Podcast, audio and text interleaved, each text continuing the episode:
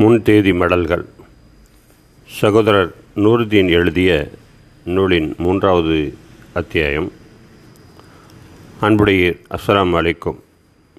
முஸ்லிம்களுக்கும் இஸ்லாத்திற்கும் எதிராக நிகழ்வரும் செய்திகளை நாள்தோறும் படித்து படித்து கேட்டு கேட்டு கோபப்பட்டு அங்கலாய்த்து அழுத்து எல்லாம் நமக்கு இயல்பாகிவிட்டது. அதில் அடிப்படையான ஒரு விஷயத்தை நம்மில் பெரும்பாலோர் கவனிக்க தவறியிருக்கிறோம். ஒருவர் இஸ்லாத்திற்கு எதிராக செயல்படப் போகிறேன் என்று முடிவெடுத்த பின் அவரிடமிருந்து என்ன பின்விளைவை எதிர்பார்க்கிறோம்? பத்திரிகையோ அரசியல்வாதியோ ஊடகமோ அவரவரின் சக்திக்கேற்ப இஸ்லாத்திற்கு எதிராக இயங்குகின்றனர்.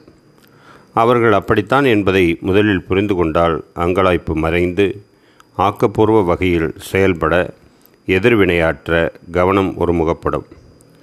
போர்க்களமானாலும் சரி சமுதாயத்தில் பழக வேண்டிய மக்களானாலும் சரி நயவஞ்சகர்களையும் எதிரிகளையும் அவர்களது செயல்பாடுகளையும் நன்றாகவே அறிந்து வைத்திருந்தார்கள் நபி அவர்களும் பின்னர் வந்த ஹலீஃபாக்களும்.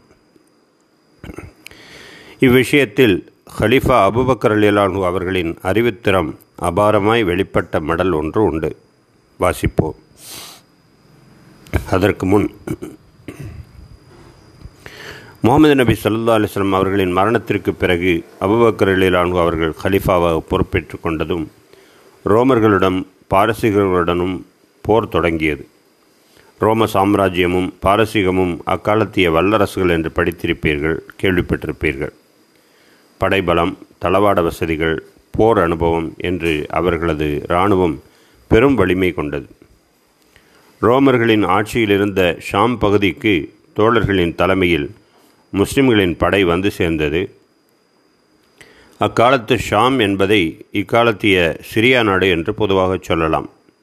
பொதுவாக மட்டும்தான். ஏனென்றால் இன்றைய Lebanon Syria Jordan Palestine Cyprus நாடுகள் உள்ளடங்கியது அன்றைய ஷாம்.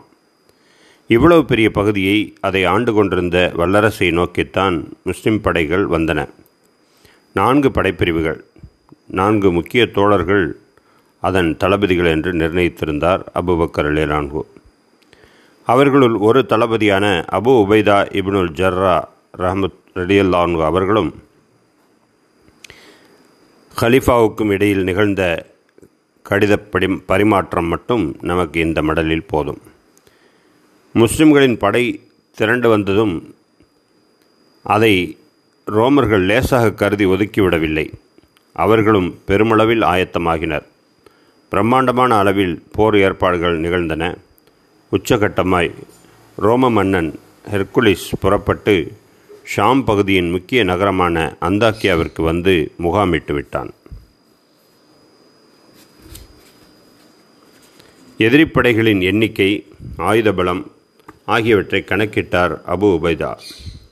பெரும் இக்கட்டான சூழ்நிலையில் முஸ்லிம்கள் உள்ளதையும் தம் படைக்கு மேலும் வீரர்கள் தேவை என்பதையும் அவர் உணர்ந்தார். ஆயினும் படை எண்ணிக்கையின் அடிப்படையில் எதிரிகளை சந்திப்பதென்பது முஸ்லிம்களுக்கு அன்று அந்நியம். அதனால் இங்குள்ள சூழ்நிலையை ஹலிஃபாவுக்கு விவரித்து விடுவோம். அவர் என்ன முடிவெடுக்கிறாரோ எடுக்கட்டும். நாம் எப்படியும் எதிரிகளுடன் போரிடுவது உறுதி என்று ஹலிஃபா அபுபக்கருக்கு கடிதம் எழுதினார். அளவற்ற அருளாளன் நிகரற்ற அன்புடையோன் அல்லாவின் பெயரால். அல்லாவின் தூதருடைய ஹலிஃபா அபுபக்கருக்கு அபு உபைதா இப்னுல் ஜர்ரா எழுதி கொள்வது. அஸ்லாம் அலைக்கும். நிச்சயமாக அல்லாவுக்கே அனைத்து புகழும் என தங்களுக்கு தெரிவித்துக் கொள்கிறேன். அவனைத் தவிர வணக்கத்துக்குரியவன் யாரும் இல்லை. இஸ்லாத்திற்கும் அதன் மக்களுக்கும் சிறப்பான கண்ணியத்தை அளித்தருளும்படி அல்லாவிடம் இறைஞ்சுகின்றேன். அவர்களுக்கு வெற்றியை எளிதாக்கும்படி அவனிடம் கேட்கின்றேன். ஹெர்குலிஸ் ரோமாபுரியின் அரசன் ஷாம் தேசத்தின் நகரங்களுள் ஒன்றான அந்தாக்கியாவில் முகாமிட்டிருப்பதாக எனக்கு தகவல் வந்துள்ளது. அவன் தன்னுடைய இராஜாங்கத்தில் உள்ள மக்களுக்கு ஆயுதங்களுடன் வரும்படி தகவல் அறிவித்துள்ளான். அவர்களும் கிடைக்கும் வாகனங்களில் ஏறி மிக பெருமளவில் பெரும் உற்சாகத்துடன் திரண்டு வந்து கொண்டிருக்கிறார்கள். அவர்கள் தரப்பில் நிகழும் இந்த முன்னேற்றங்களை நான் தங்களுக்கு தெரிவிக்க நினைத்தேன்.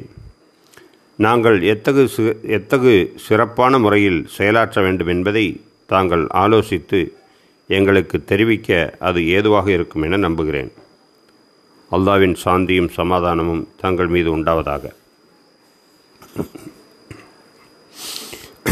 பதற்றமோ தவிப்போ அச்சமோ இல்லாத நேரடியான எளிய கடிதம். அது முஸ்லிம்களின் இக்கட்டான சூழ்நிலையையும் அவர்களை எதிர்நோக்கியுள்ள சவாலையும் விவரிக்க போதுமானதாக இருந்தது. கடிதத்தை படித்துவிட்டு அபுபக்கர் அலிரான்கு பதில் எழுதினார். அந்த பதிலை சிறிதளவு ஊன்றி கவனித்தாலே போதும் ஹலிஃபா அபுபக்கரின் இறை நம்பிக்கையும் மன உறுதியும் முஸ்லிம் வீரர்களின் முன்னுரிமையும் அதில் இலையோடுவது தெளிவு. அளவற்ற அருளாளன் நிகரற்ற அன்புடையோன் அல்லாவின் பெயரால். உம்முடைய மடல் கிடைத்தது. ரோமாபுரியின் அரசன் ஹெர்குலிஸை பற்றி நீர் சொன்னதை புரிந்து கொண்டேன். உறுதியுடன் நம்பவும் அவன் அந்தாக்கியாவில் முகாமிட்டிருப்பது அவனுக்கும் அவனது படையினருக்கும் தோல்வி. அல்லாவின் உதவியால் உமக்கும் முஸ்லிம்களுக்கும் வெற்றி என்பதாகும். தனது இராஜாங்கத்திலிருந்து மக்களை திரட்டுகிறான். உங்களுடன் சண்டையிட கூட்டம் கூட்டமாய் ஆள் திரட்டி வைத்துள்ளான் என்று குறிப்பிட்டிருந்தீர். நல்லது. அதுதான் நடக்கப் போகிறது என்பது எமக்கும் உமக்கும் தெரியுமே. அது நாம் எதிர்பார்த்தது தானே. ஏனெனில் யாருமே எதிர்த்து போரிடாமல் தமது ராஜ்யத்தையும் அரசையும் விட்டுத்தரப்போவதில்லை மேலும் அவர்களை பல முஸ்லிம்கள் தாக்கி கொண்டுள்ளார்கள் என்பதை என்பது உமக்கு தெரியும். எதிரிகள் எந்த அளவுக்கு தங்களது உயிரை நேசிக்கின்றனரோ அந்த அளவுக்கு முஸ்லிம்கள் மரணத்தை நேசிக்கிறார்கள். அந்த முஸ்லிம்கள் தங்களது போரின் மூலம் அல்லாவிடம் சிறப்பான வெகுமதியை ஈட்ட முடியும் என்று நம்பிக்கை கொண்டுள்ளனர். அவர்கள் அல்லாவின் பாதையில் போரிடுவதை நேசிப்பவர்கள்.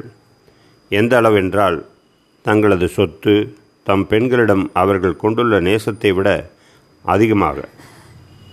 போரிடும்போது அவர்கள் ஒவ்வொருவரும் இறை நிராகரிப்பாளர்கள் ஆயிரம் பேருக்கு சமம். ஆகவே உமது எதிரியை உம் படையினருடன் சந்திப்பீராக. உம்முடன் இணைய முடியாத முஸ்லிம்களை நினைத்து வருத்தமோ துயரமோ அடைய வேண்டாம். ஏனெனில் நிச்சயமாக அல்லாஹ் உங்களுடன் இருக்கின்றான். நான் மேற்சொன்ன இவையெல்லாம் ஒருபுறம் இருக்க நான் மேற்கொண்டு உமக்கு வீரர்களை அனுப்பி வைப்பேன். நீர் திருப்தியுறும் வகையில் அவர்கள் எண்ணிக்கையில் நிறைந்திருப்பர். அதன் பிறகு உமக்கு மேலும் வீரர்கள் தேவைப்பட மாட்டார்கள் இன்ஷா அல்லாஹ் அல்லாவின் சாந்தியும் கருணையும் நற்பேரும் உங்கள் அனைவர் மீதும் பொழியட்டுமாக.